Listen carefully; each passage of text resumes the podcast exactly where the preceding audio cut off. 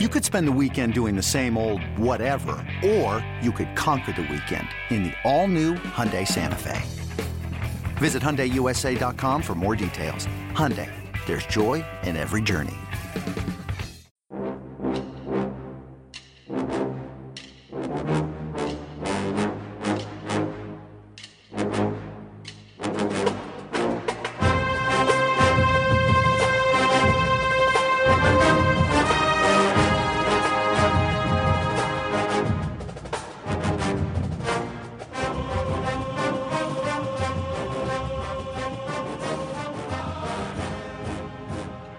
Morning, Bucknutters. Welcome to the Bucknuts Morning Five here on Friday, April 10th, 2020. I am Dave Biddle. I'm very happy to be joined by Patrick Murphy, pinch hitting for Jonah Booker today.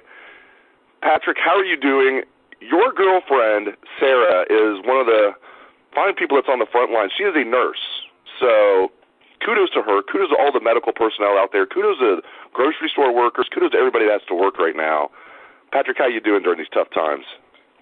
I'm doing all right. Um, yeah, Sarah's a nurse. She works with the James. Um, she's in in the cancer part of the hospital. So um, actually, life's been fairly simple for her. Um, they've been usually they you know have a full unit of 20 some patients, um, and they've been down to as as few as seven or eight some nights. She she works nights um, because they're you know trying to keep any uh, coronavirus patients out of the the cancer part of the hospital because those people obviously would be very affected given their immune system and whatnot. So it's kind of been the calm before the storm, but even um, you know the rest of the ICU has has hasn't been too crazy, or at least as crazy as they thought. I think Ohio's done such a great job um, when it comes to the the social distancing stuff that it hasn't gotten to the point that people thought it would, and it may not get to the point that people thought it would, which is a good thing. So um, Sarah's been good, I've been good, um, and uh, you know we're just hanging out at home and walking the dog a lot, and you know trying to get through this. Walking the dog a lot. That sounds like a good activity to do right now. Yeah, that's a good way. That's a good thing to do to get out of the house. I've been playing a little bit of tennis. Some people said, "Come on, that's not social distancing." I'm around my daughter all the time anyway. I was playing singles tennis. Yes, that is social distancing. We're not, you know, we're not playing doubles with random people or anything. We're the only ones touching the ball. So that's what I've been doing to try and get out of the house a little bit and take walks. I've been taking some walks with my wife and stuff like that. Things I never do. I play tennis. Yeah. I don't like taking walks. Usually walks to me are like the most boring thing in the world. Right now they're great. I love getting out of the house. But uh, let's get into matters of business. Ohio State's done a pretty good job, you know, getting guys on the phone with us during this time. We got Ryan Day a few weeks ago. We got Mark Pantoni last week. Today we're going to get Gene Smith. 10 a.m. today, programming note. Check out Bucknuts. If you're listening to the show past 10 a.m., you know, check out Bucknuts. We might already have the story up. But Gene Smith later today will be interesting. What I am most interested to hear is what he says about the possibility of the 2020 college football season. I know it's too early to really make predictions, but people are already throwing things around like we can't have games without fans in the stands. Other people say, well, wouldn't that be better than the alternative? I'm just curious what Gene is going to say about stuff like that, Patrick. Yeah, it'll be interesting. Um, I'm curious to find out, you know, if, if if he knows much more than than anyone else at this point given you know the uncertainty of the situation in general.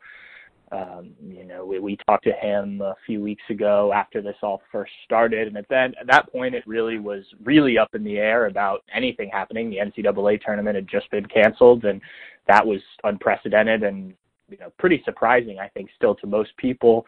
And um, you know, now obviously we're we're several weeks into stay-at-home orders and you know no sports and whatnot. So um, it'll be interesting to see what he's heard from the NCAA, what he's heard from you know coaches, other athletic directors, things like that, in terms of you know, what they're thinking, what they're game planning for. Um, hopefully, he has some information that that'll be enlightening, hopefully positive, um, given this you know kind of tough time. Um, there's a lot of uncertainty, though. Like I said, I mean, it's it's tough to say you know, we'll have guys back on campus by this date because we just don't know when things are going to happen.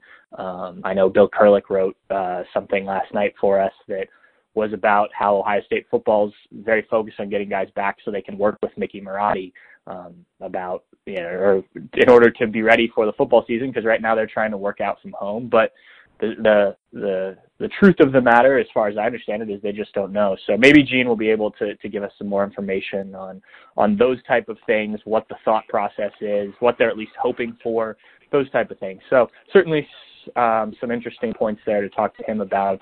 And there's also the financial aspect of all of this, which I'm sure he is is concerned about. So um, yeah, a lot that, that can come from from talking with Ohio State's athletic director. And I'm sure the 2020 college football season will be the main topic of conversation throughout the call. But I'm sure he's also going to get asked about the possibility of an 18 playoff. Eventually, we're going to be through this pandemic and we're going to have football again. I think we're going to have football this season. Uh, but one thing a lot of athletic directors, just a lot of people involved in the sport have been pushing behind the scenes, and there's been some reports about this. We have a long thread on the front row message board right now about it. Is the possibility of an eight-team playoff, increasing it from four teams to eight teams? And you know, I think just generally speaking, the idea would be the five major conferences, their conference champion gets an automatic berth. Then you have three at at large berths. You know, I I'll, give my take after I hear yours. What would you think about an 18 playoff as opposed to a 14 playoff? I'm not a huge fan of expansion. Um, I like college football. I like college football because you had a, a season that really mattered. I've always thought that that's a, the beauty of college football. Every game really means something for for teams, especially teams in the hunt for for conference titles, national titles, those type of things. Um, now, was the you know voting system in terms of the polls perfect? Was the BCS perfect? No. Uh, the 14 playoff made a lot of sense. I thought because still the games matter. Um, you know, losing a game can put you in jeopardy of making the playoffs. Going to an 18 playoff obviously opens that up even more. Um, it does give more teams opportunities. I saw, um, you know, uh, a, a projection of, of every year of the college football playoff with an 18 playoff, and Ohio State would have been in every year, which would have been great for for fans of the Buckeyes and great for us to cover. Um, and you know, the Buckeyes probably would have gone on to win another national championship, maybe in 2015, maybe another year. So from that perspective, I think it's good. Um, and I do think it will happen. I think that you know there's there's enough noise behind it. There's enough money to be made, games to be played.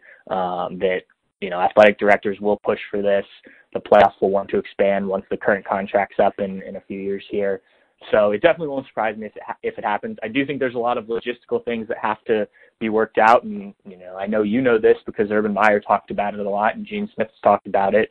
But you know, how do you do these extra games? Um, there's as much as people like to think, you know, only about the the athletic side of it. These student athletes are athletes or are students also, so they they do have to go to class sometimes, um, even with online classes that they're they're learning much more about now. So how do you make that work? Do you get rid of the conference championship games and um, you know then have you know the the uh, first round of the playoff maybe that weekend, or or just give them that weekend off? To recover? Um, do you add extra scholarships in order to have more depth for teams that are making these longer postseason runs? You know, questions like that will just need to be answered as we get further down uh, this track. I definitely think it'll happen. Um, you know, even being somewhat opposed to it, and I say somewhat because I do think it would be interesting to see eight teams. Um, I think that once you get there, it'll, it'll be fun. You know, more college football games are always exciting, especially when they really matter. But you know, I, I don't want to diminish the regular season because I think this is the greatest regular season in sports. And you know, the, you know, if Ohio State knows that it can lose two games and still get into the playoffs as a wild card, so to speak, um, you know that that does take a little bit of shine off of the regular season. So that would be my big concern. Um, I need to hear about the logistics of how it's all going to work, but I do think it'll eventually happen, and they'll they'll just have to figure out um, some of the answers to those questions. Yeah, I agree with you if that it's inevitable. I do think we're going to have an 18 playoff eventually. 10 years from now, whatever it is, I think we'll, we'll eventually get there. Not in the next couple of years or anything, but we'll eventually get there. We have this, this many powerful people that want to get it done. It'll happen. You touched on something else interesting. I wonder if they do an 18 playoff, if they'll get rid of the conference championship games. Probably not because money. Um, but that would be that would be the best idea if you're going to do an 18 playoff is to get rid of the conference championship games. You're playing nine conference games anyway. Just crown your champion. Um, and yeah, there's there might be some years where you have like a you know there's two teams that didn't play each other and they tied for the conference championship. Um, then whoever's ranked higher goes, and you can figure out whatever ranking you want to use. If you want to go back to a BCS type computer where you figure out okay if two conference champions are tied um, you know, this is how we're going to break the tie. Or maybe one of them is good enough to be the at-large team anyway, and it wouldn't matter. Here's another. Here's one thing I would love about an 18 playoff if this happened: quarterfinal games at the higher seeds stadium. So Buckeyes are yeah. the four seed and they're playing the five seed the first round. That game's at the Horseshoe. I would love that. Yeah, absolutely. I think that would be a lot of fun because you know we we look ahead, and I I wrote something few weeks ago about the upcoming non-conference marquee opponents that Ohio State has and uh, you know, just got me excited to to see these games, to cover these games. You know, Oregon, Notre Dame, um, Georgia, way down the line. You know, these are going to be play- teams that you know team fans are going to look forward to to seeing, potentially traveling to the away legs of those games.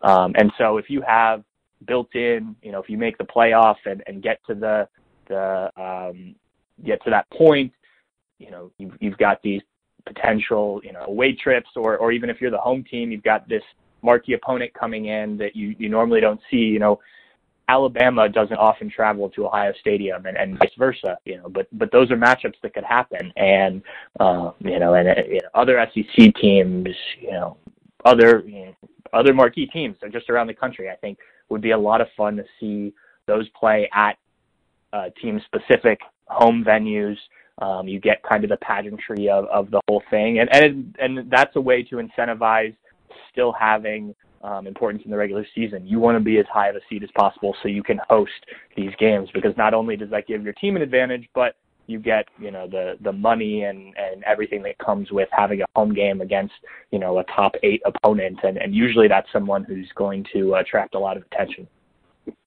Can you imagine Ohio State playing Alabama in the horseshoe in the middle of December? That would be awesome. Yeah, right? Yeah, absolutely. And I think a, for that.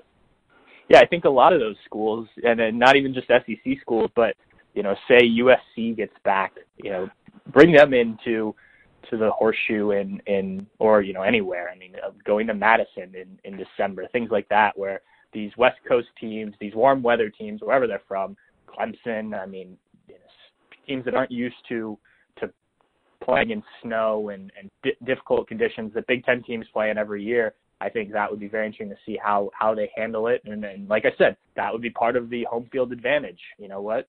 If you don't want to have to play in those conditions, be a higher seed. Last thing on the show here, we haven't talked a lot about the basketball team. Um, fact, I haven't talked about the basketball team on the show, and I can't remember last time I even talked about it. Maybe when everything was getting canceled. But I want to finish the show talking about the basketball team. People keep asking me, with all, for those that don't know, there's been a bunch of guys that have transferred out of Ohio State's program recently, but there's been some guys that have transferred in as well. So people have asked, and I'm sure you get this as well, Patrick. Is there a culture problem with Ohio State's men's basketball team, or is this just a state uh, a sign of the times in college sports? Period. I think it's mostly a sign of the times. And Chris Holtmann was on uh, one of the local television show or uh, news news shows the other night, and he talked about it. And I think Steve Helwagen wrote about it for us uh, based off that. But you know, it, it, it is unfortunate. You don't want to see guys, especially starters, transferring out of the program, um, and that that's definitely not a good look for your program. You know, Chris Holtmann's only through three years in this program, and I think he's done some good things, but um, it's it's not a great look, but I do think if you really dig down into it, there's there's reasons behind what's happened. Um, you know, DJ Carton, Luther Muhammad, the two most recent guys to to transfer, uh, you know, both had had reasons. Carton, the mental health, as much as people don't like to hear that, um, think it's an excuse. You know, that's everything I've understand. That's a very real thing he dealt with.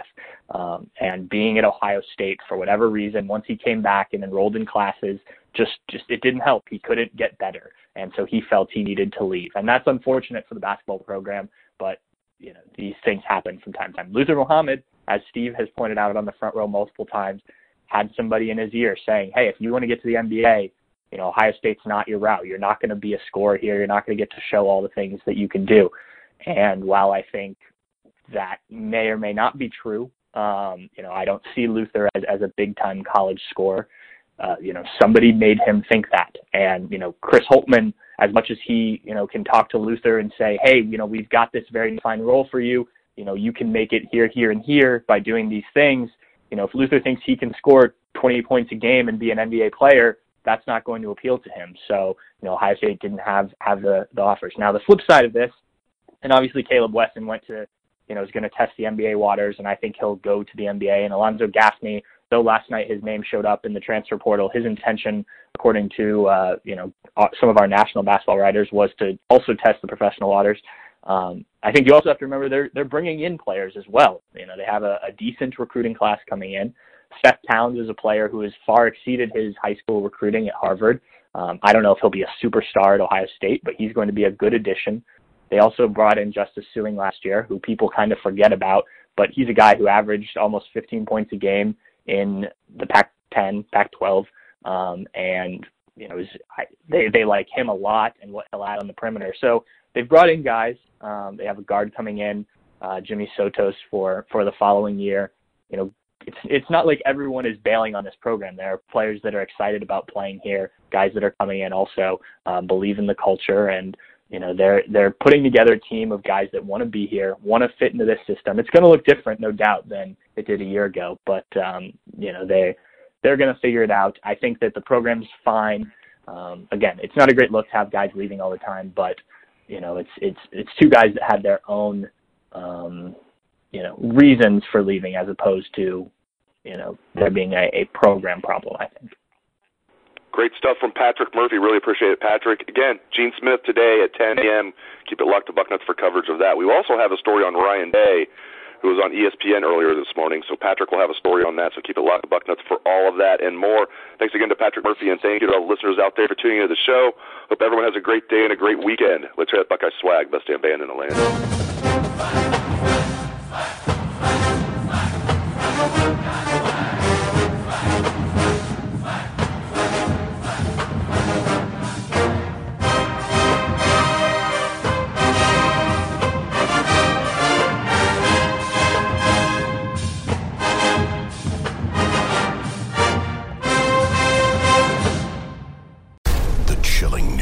Original docuseries on Paramount Plus.